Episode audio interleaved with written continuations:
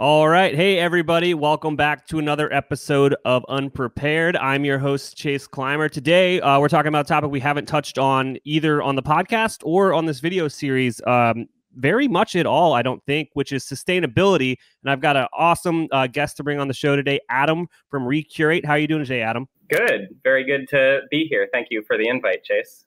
Oh, no, this is this is fantastic. So let's just dive right in. Let's talk about uh, kind of sustainability in e-commerce. And I know you've got a lot of thoughts there and you're bringing an awesome solution to the ecosystem. So I, I, I don't want to take up much time with rambling on my end. And I kind of just want to hand it off to you. Great. Well, thank you. Um, I think what's probably worthwhile is for me to just give a, a minute or two of background um, from my own experience, just Uh, so I can explain why I'm the right person to be even talking about sustainability in e-com. Absolutely. Um, what's relevant in my background is that for the last ten years, I've focused on sustainable retailing and ethical production, uh, mainly, mainly working with the largest brands. So companies like Walmart, Target, Lowe's, Home Depot, Petco, PetSmart, Walgreens, C V S, you know, the the the biggest brands and, and retailers based in the U S. Um, but over the past couple of years, I've begun to focus more on small and mid-size brands. So, you know, the up-and-coming D two C retailers. Um, the the types of projects that I've worked on in the past, you know, everything from Uh, social issues like human rights abuses and supply chains to um, conflict minerals, human trafficking, uh, and then, of course, a number of uh, environmental issues around energy, water, waste, material use, et cetera. So through that, I, I feel like I've gotten some pretty good experience with um, the issues in the industry and also the opportunities for D two C brands.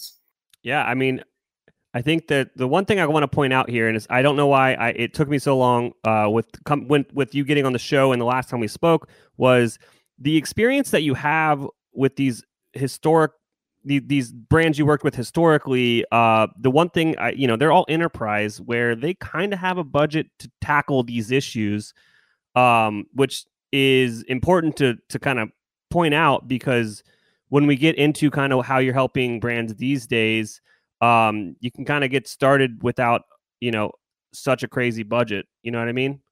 Yeah, well, absolutely.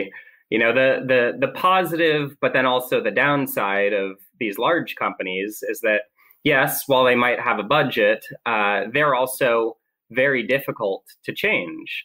Uh, and the great thing about up and coming D two C brands or digitally native brands is that Um, with their relatively small teams, they tend to be very uh, fast acting, uh, very nimble and agile. And so, you know, when they commit, uh, they can implement very quickly. You know, there's not a whole range of decision makers or lawyers that need to get into the conversation. And what I've seen from a number of D two C brands is that they have a very strong commitment to sustainability. Uh, and I love that, because we're seeing consumers really demanding that now. You know, this has become ta- table stakes for the next generation of brands um, to have a focus on sustainability. And we're seeing that come through in spades. Oh, yeah, absolutely. Be it, you know, sourcing from sustainable fabrics, if you're like a clothing brand, uh, to donating back to causes that are helping, you know, the environment or, or other causes kind of close to sustainability. It's definitely something just I think it's it, it maybe it's just more the giving back nature in general. It's just like if you're doing something cool and it's profitable, like people like to see that you're giving back. Absolutely. Yeah. And and how I think about sustainability is is really holistic. You know, if you think about your supply chain from the raw materials to the production of the products that you sell, transportation and packaging of the products that you sell, and ultimately the use of that product and the end of its life, so how it gets disposed. You need to be thinking about all of these elements of the supply chain, the whole product life, um, if you really want to be incorporating sustainability. Of course, that's a lot, uh, and a lot of brands Uh, just don't have the time, capacity, or frankly, the money to be able to focus on all of those elements. And so, you know, I, I see different brands choosing different components of that value chain uh, to focus on to drive the biggest sustainable benefits for themselves. Yeah. So let's kind of now shifted a bit to kind of the part of that chain that you've decided to tackle uh, or, and, and try to make an impact on, and where you're spending your focus with kind of what you're launching at Recurate? Great. Yeah, well, you know, given given my background, um, my goal was to drive the most sustainable impact possible. And what I found is that the best way to do that is to extend the life of a product. So you can sell a product to one customer and say it's a, a hat. They could wear it two times or ten times or one hundred times. Um, but if it ends up in the back of their closet or under their bed unused, well, then it's just a wasted product, right?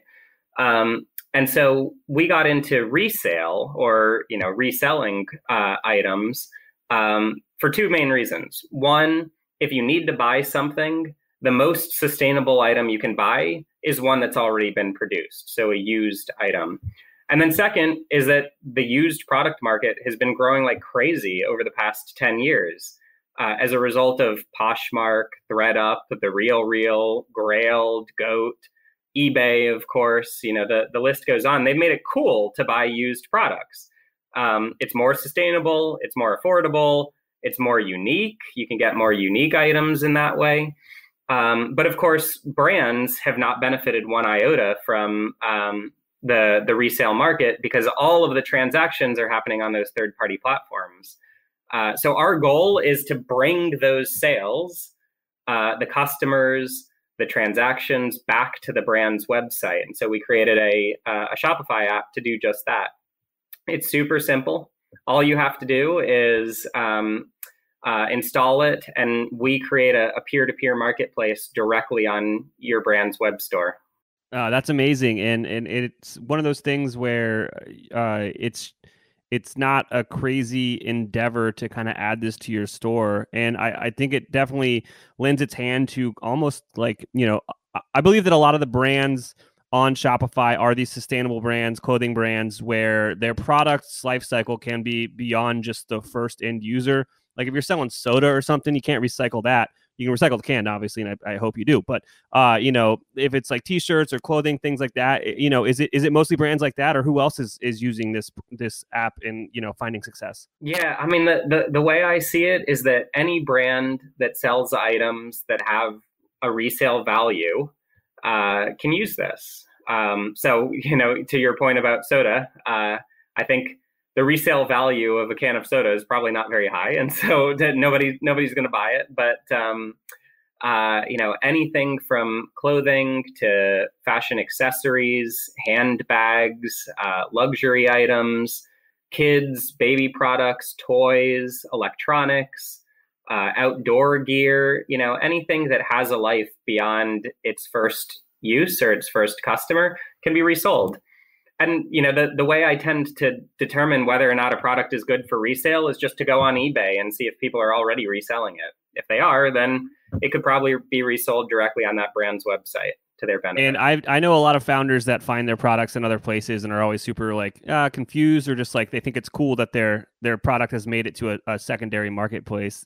If someone is, yeah, if someone's curious to learn more about Recurate, learn more about what the offering is, or just talk to you more about sustainability, what's the best way for them to get a hold of you? Just go to our website, w w w dot recurate dot com, uh, or you can email me at adam at recurate dot com. Thank you so much for coming on the show today. Of course. All right. Well, thank you, Chase, for uh, inviting me today.